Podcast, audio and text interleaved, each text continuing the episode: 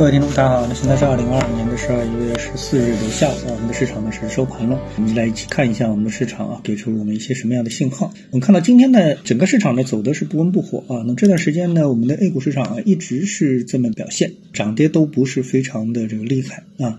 呃，所以呢，更多的呢是投资者如何去把握一些个股的机会啊。那么实际上呢，我在最近的直播的节目当中呢，也跟大家说的很清楚，就是说对于投资者而言啊，你要做一个多头，就是你要找到可以买的股票。当你你发现总是有股票可以买的时候，那你就是一个多头。如果你发现啊没股票可以买，这时候呢你实际上就是一个空头啊。那么买股票的原因是什么呢？基本面、技术面或者是消息啊。别人打个电话给你啊，或者你打个电话给别人他说，哎，最近有什么股票可以买吗？对吧？哎，这时候你就很轻而易举的啊，这个你就转变成了一个彻底的多头。市场其实呢就是这么的简单。至于大盘而言的话呢，目前的整个的一个大盘的一个格局啊，不会给我们的这个投资啊带来更多的一个指引作用。这是我们大盘的一个情况。那么大盘当中最蹊跷的呢，实际上很多人都发现了这个呃走得很好的一个板块啊，就是酒店及餐饮。大家发现酒店及餐饮这个板块啊非常有意思啊。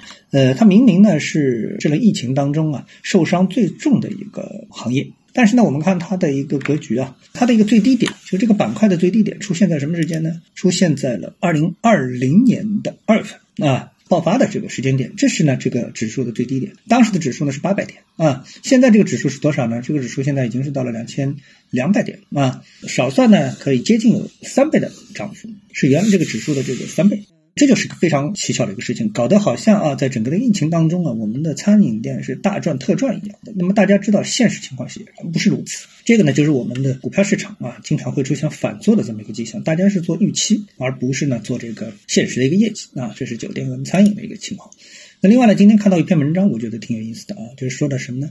就是说是一位专家，那么他说啊，即将进入人口负增长时代，中国经济将回归不一样的常态。那我觉得我关注的重点就这句话：即将进入人口负增长时代。那这个话呢，堂而皇之的拿出来说呢，我觉得不容易。那就像现在啊，我们在谈美国经济的时候，我们会看到美国经济当中啊，就是为什么它的这个通胀不肯下来，然后呢，它的劳动力市场啊非常的旺盛，主要呢就是缺人。啊，就缺人。那么对于我们的这个市场而言的话呢，我觉得呢，呃，未来可能也会向这个方向发展。就是缺人并不是一件坏事啊。就像美国经济啊，通胀也好，经济高速发展也好，是一个有质量的发展啊，但还是一个就是完全的劳动密集型啊，人口密集型的这种发展。我觉得这里面啊，呃，未来在这个方面可能会引发越来越多的这个研究。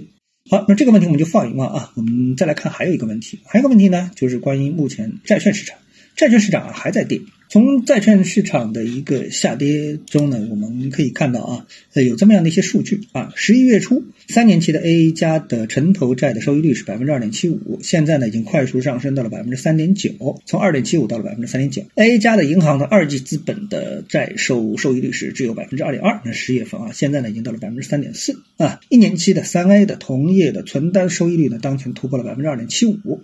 那这个说明什么问题呢？我觉得这个就充分说明我们之前所谈到过的一个问题啊，就是市场缺钱啊，市场需要钱，只有市场就是什么东西稀缺，物以稀为贵，什么东西稀缺，什么东西的价格就会上去啊。所以呢，当一个东西稀缺，哪怕是钱稀缺的时候，那它的利率就会上升。那为什么缺钱呢？因为大家需要投资，大家开始。走投资这条道路，看到了越来越多的啊投资的方向，这个就是我们后疫情时代最大的一个特征，大家又重新开始投资了，重新想挣钱了啊，这市场呢就恢复常态了。